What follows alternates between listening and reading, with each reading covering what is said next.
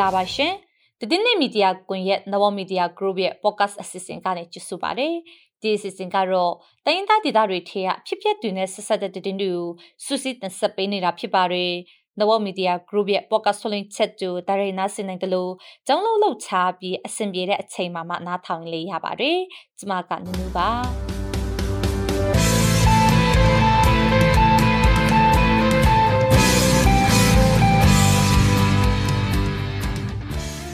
ဒီနေ့မှတင်ဆက်ပေးမယ့်သတင်းတွေကတော့ကရားဂရိနေပြည်မော်ချီမှာကုန်စည်နှုန်းတွေအဆမတန်မြင့်တက်နေတယ်လို့ဒေတာခန်တွေကပြောပါတယ်။နာဂကုပိုင်အုပ်ချုပ်ခွင့်ရဒေတာတွေမှာဆီအာနာတိမ်ပြီးတဲ့နောက်မူရစ်စေဝပြဿနာဟာအခြေအနေအဆိုးဝါးလာတယ်လို့ဒေတာခန်တွေကပြောပါတယ်။စကိုင်းတိုင်းပလေးမြို့နယ်ခြေရစစ်ပေးရှောင်း9000ကျော်အတွက်ကျမရဲ့စောင့်ရှောက်မှုတွေနဲ့စေဝါအကူအညီတွေလိုအပ်နေပါတယ်။ တည်င်းပေးဖို့ချက်ချင်းမှာတော့ဘလူးစစ်ချောင်းကိုစစ်ကောင်စီကဘာကြောင့်ဖွဲ့စည်းထားတာလဲဆိုတဲ့သုံးသက်ချက်တည်င်းပေးဖို့ချက်ကိုကြားကြရမှာပါခုတော့တည်င်းတွေကိုကျမနဲ့အတူကူပြီးသားတင်ဆက်သွားမှာပါရှင်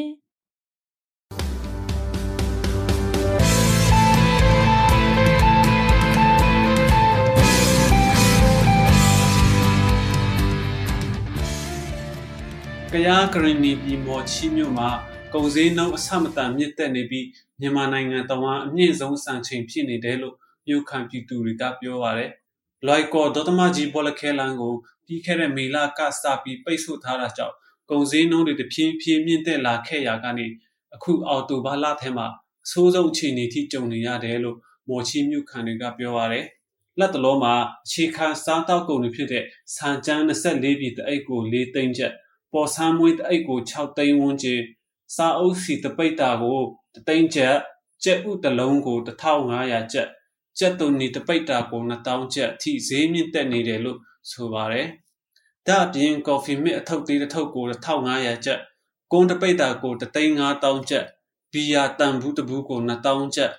ဆန်အရက်ကျန်း1လီတာကို18000ကျပ်ဈေးနှုန်းတွေအထိပေါက်ဈေးရှိနေတယ်လို့ဒေတာခန်တွေကပြောပါတယ်။ ပြီးခဲ့တဲ့စက်တင်ဘာလအစောပိုင်းကစပြီးထိုင်းဂရီနီနယ်စပ်တလျှောက်မှာတိုက်ပွဲတွေပြင်းထန်လာတဲ့အတွက်သွင်းကုန်တွေရပ်ထားရပြီးငွေကြေးချမ်းသာသူတွေတော့လုံတလောက်ဝယ်ယူလို့မရတော့တဲ့အခြေအနေဖြစ်နေတယ်လို့ဒေတာခန်တွေကဆိုပါတယ်။မော်ချီမြို့မှာလက်ရှိတိုက်ပွဲဖြစ်ပွားတာတွေမရှိပေမဲ့လည်းစစ်ကောင်စီတပ်နဲ့ဂရနီတော်လာရေးတပ်အအားစုတွေထိတ်တရင်ဆိုင်နေတဲ့အတွက်အချိန်မရွေးတိုက်ပွဲဖြစ်ပွားလာနိုင်တာကြောင့် ဒေတာခံတဲ့စိတ်ပေးရှာဦးရေတသိန်းကျော်ဟာဘေးကျနံကျဖြစ်နေတယ်လို့ဆိုပါတယ်။နာဂကုပန်အုပ်ချုပ်ခွင့်ရဒေတာတွေမှာဆီအာနာသိမ့်ပြီးတဲ့နောက်မူရစ်ဆေးဝါးပြဿနာဟာအခြေအနေတော်တော်ဆိုးဝါးလာတယ်လို့ဒေတာခံတွေကပြောပါတယ်။ဆီယနာသိမ့်ပြီးတဲ့နောက်နာဂကုပန်အုပ်ချုပ်ခွင့်ရဒေတာနိုင်ယူမျိုးမှာနိုင်ငံရေးအခြေအနေတွေကြောင့် ဒေတာတွင်းလုံခြုံရေးအုပ်ချုပ်ရေးတရားစီရင်ရေးတွေကိုစစ်ကောင်စီကမလုံဆောင်နိုင်တော့တဲ့အတွက်ငွေရစေပြဿနာဟာလူငယ်တွေအချမ်းမှအခြေအနေအတော်လေးကိုဆိုးဝါးလာတယ်လို့ဆိုပါတယ်။ငွေရစေဝါရောင်းချသုံးဆွဲသူတွေကိုလည်းဖန်ဆီးရေးယူမဲ့သူတောင်မရှိဘူးလို့ဒေတာခန်တွေကပြောပါတယ်။အထက်တန်းလေတန်းကျောင်းသူကျောင်းသားတွေကပါကျောင်းထဲမှာစိတ်ကြွဆေးပြားနဲ့ဘိန်းဖြူတွေရောင်းချတာသုံးဆွဲတာတွေကိုလုပ်နေကြတယ်လို့ဒေတာခန်တွေနဲ့ရမီရဖာတွေကပြောပါတယ်။ နိုင်ရုံမျိုးအထက်တန်းကျောင်းကကျောင်းသားတူဟာမူရစ်ဆေးထွတွင်းရာကနေရှက်ဖြစ်ပြီးတေဆုံးသွားတယ်လို့တူကတော့အရေးပေါ်ဆေးရုံတင်လိုက်ရတာတွေလည်းရှိခဲ့တယ်လို့ဆိုပါတယ်။ဒါအပြင်နာကအုပ်ချုပ်ခွင့်ရဒေတာနိုင်ရုံမျိုးမှာပါဝင်တဲ့မြို့နယ်ခွဲအစင်မျိုးလည်းဖြစ်တဲ့အိန္ဒိယမြန်မာနယ်စပ်ကပန်ဆောင်မျိုးမှာလည်းအချက်တန်းလေတန်းကျောင်းတို့ကျောင်းသားတွေဟာအုပ်စုဖွဲ့ပြီးမူရစ်ဆေးရောင်းဝယ်သုံးစွဲနေတာတွေလည်းရှိနေတယ်လို့ပန်ဆောင်မျိုးကဒေတာခံတွေကပြောပါတယ်။ နာဂဒေတာထဲဝင်လာတဲ့ဘိန်းဖြူနယ်စိတ်ကြွဆေးပြားတွေဟာကချင်ပြည်နယ်ဘက်ကအဓိကဝင်ရောက်နေတာဖြစ်ပြီးစစ်ကောင်စီလက်အောက်ခံရေးတပ်ဖွဲ့ဝင်တွေကိုယ်တိုင်ကဖြန့်ဖြူရောင်းချနေတယ်လို့ဒေတာခံတွေကပြောပါတယ်။နာဂဒေတာနိုင်ယူမျိုးဟာကချင်ပြည်နယ်တနိုင်းမြို့နယ်နဲ့နေနမိချင်းချစ်ဆက်နေပြီးကချင်ပြည်နယ်ဘက်ကနေကုံတွေမှုတွေကိုအတိကလှုပ်ဆောင်နေရတာပါ။ဒါပေမဲ့ဆီယနာသိမ့်ပြီးတဲ့နောက်လမ်းပန်းဆက်သွယ်ရေးနဲ့အင်တာနက်လိုင်းတွေဖြတ်တောက်ခံထားရတဲ့ဒေတာတစ်ခုလည်းဖြစ်ပါတယ်။တိုက်ပွဲတွေ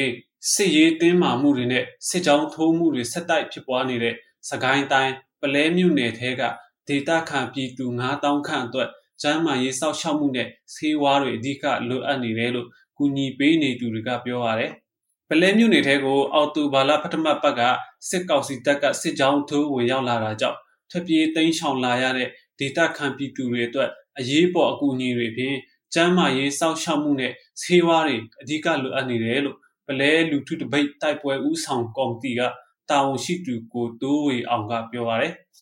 စစ်ကောင်စီစစ်ကြောင်းထိုးခဲ့တဲ့ကြေးရွာတွေကတော့မြကုန်းကုတ်ကူကုန်းလက်ပုကန်နောကန်မင်းတိုင်ပင်လက်တောင်းကြီးစေဒီယုံ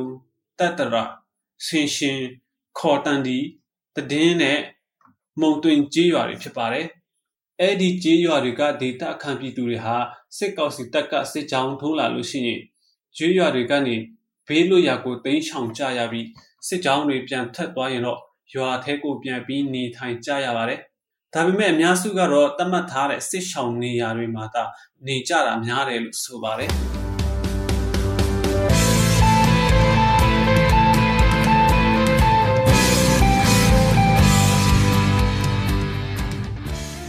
အခုတော့တင်ပေးဖို့ချက်ကိုကြားကြရမှာပါ ကျွလွန်တဲ့ရာဇဝတ်မှုတွေအပေါ်နိုင်ငံတကာရဲ့အပြစ်ပေးအရေးယူတာတွေကိုရှောင်လိုက်ဖို့အတွက်ဘလူးစစ်ကြောင်းကိုစစ်ကောင်စီကဖွင့်ဆီထားတာဖြစ်တယ်လို့မြောင်မြို့နယ်ပြည်သူ့ကာကွယ်ရေးနဲ့လုံခြုံရေးအဖွဲ့ CDSOM ကပြောပါရယ်တည်တဲ့အပြည့်အစုံကိုတော့ကိုစိုးပေးရတင်ဆက်ထားပါရရှင်စကိုင်းတိုင်းထဲကရက်သားပြည်သူတွေပေါ် အကြမ်းဖက်မှုတွေလူခွင့်ရချိုးဖောက်မှုတွေစစ်ရာဇဝတ်မှုတွေကိုစိတ်ကြိုက်လှုပ်ဆောင်နေတဲ့ဘလူးစစ်ကြောင်းကိုဖွဲ့စည်းထားတဲ့စစ်ကောင်စီရဲ့ရွေးချက်နဲ့ပတ်သက်ပြီးမြောင်မြို့နယ်ပြည်သူ့ကာကွယ်ရေးနဲ့လုံခြုံရေးအဖွဲ့ CDSOM ကကိုနွေဦးကသူ့အမြင်ကိုခုလိုပြောပါတယ်ဘလို့ရည်ရွယ်ချက်လို့ပြောလို့ရနိုင်လဲဆိုလို့ရှိရင်သူတို့ကကြတော့ဟိုရှောင်းလွဲစရာကိစ္စတစ်ခုကိုဖန်တီးတာပေါ့ဗျာနော်ဆိုတော့ဟိုဒီကျွန်တော်တို့ဒီစစ်ကောင်စီမှာဆိုလို့ရှိရင်လည်းဟိုကျွန်တော်တို့ဒီနိုင်ငံတကာရဲ့ဟိုဂျနီဗာကွန်ဗင်းရှင်းဆိုတဲ့ဟာမျိုးတွေရှိတာပေါ့နော် ဒါပေမဲ့သူတို့ကဒီစစ်တပ်ဆိုတဲ့နာမည်ကိုသိမသုံးမနဲ့သူကဟိုစစ်ကြောင်းတစ်ခုပုံစံမျိုးနဲ့သုံးတာပေါ့သုံးပြီးအဲ့လိုအဲ့လိုမျိုးတွေလုပ်တယ်အဲအကြောင်းကိုရှင်းရတဲ့အခါဆိုရင်တောင်မှဒီဟာကစစ်ကြောင်းတစ်ခုအနေနဲ့ဆိုတော့ပုံစံကိုတခြားနီးလန်းနဲ့ဖြောက်ပြီးတော့စစ်တပ်မဟုတ်တဲ့ပုံစံမျိုးနဲ့ပြန်ပြီးတော့ပုံသွင်းလို့ရတာပေါ့ဗျာနော်ဒါအဲ့ဒါအဲ့ဒါကတပိုင်းပေါ့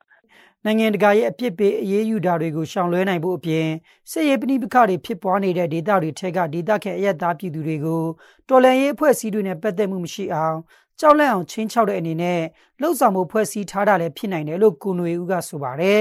စစ်ကောင်စီတပ်ရဲ့ဘလူးစစ်ကြောင်းဟာစကိုင်းတိုင်းကကျေးရွာတော်တော်များများမှာဒေသခံအရက်သားပြည်သူတွေကိုဖမ်းဆီးပြီးခေါင်းဖြတ်တတ်တာဖြတ်ပြီးသားခေါင်းကိုခြံစီယိုတွေမှာချိတ်ဆွဲထားတာ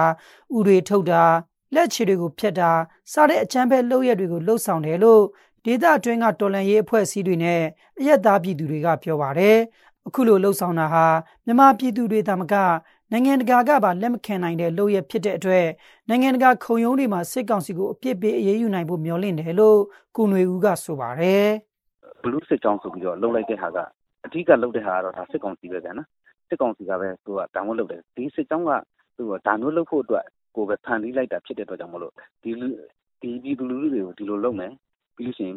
ဒီအရက်ဆက်ဆုံးနီလန်းနေနဲ့လုပ်မယ်ဆိုတဲ့ဟာကလည်းသူတို့ကိုယ်တိုင်ဖန်တီးပြီးတော့ပုံသွင်းထားတဲ့ဟာဖြစ်တဲ့အတွက်ကြောင့်မလို့ဒါသူတို့ မှာကစစ်ကောင်စီမှာကကျွန်တော်တို့ဒီတာဝန်ရှိတဲ့ဗိုလ်ချုပ်တွေပါတွေအားလုံးပေါ့ဗျာသူတို့မှာကလုံးဝ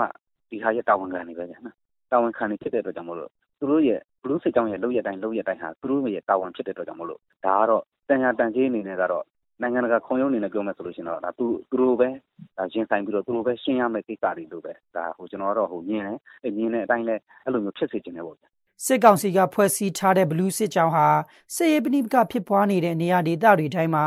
နိုင်ငံတကာကချမှတ်ထားတဲ့လူခွင့်ရေးနဲ့စစ်ဘက်ဆိုင်ရာစီမင်းစည်းကမ်းတွေကိုတွေ့ဖယ်ပြီးရာဇဝတ်မှုတွေကိုပြောင်ပြောင်တင်းတင်းကျူးလွန်နေတယ်လို့တော်လန်ရေးအင်အားစုတွေကပြောပါတယ်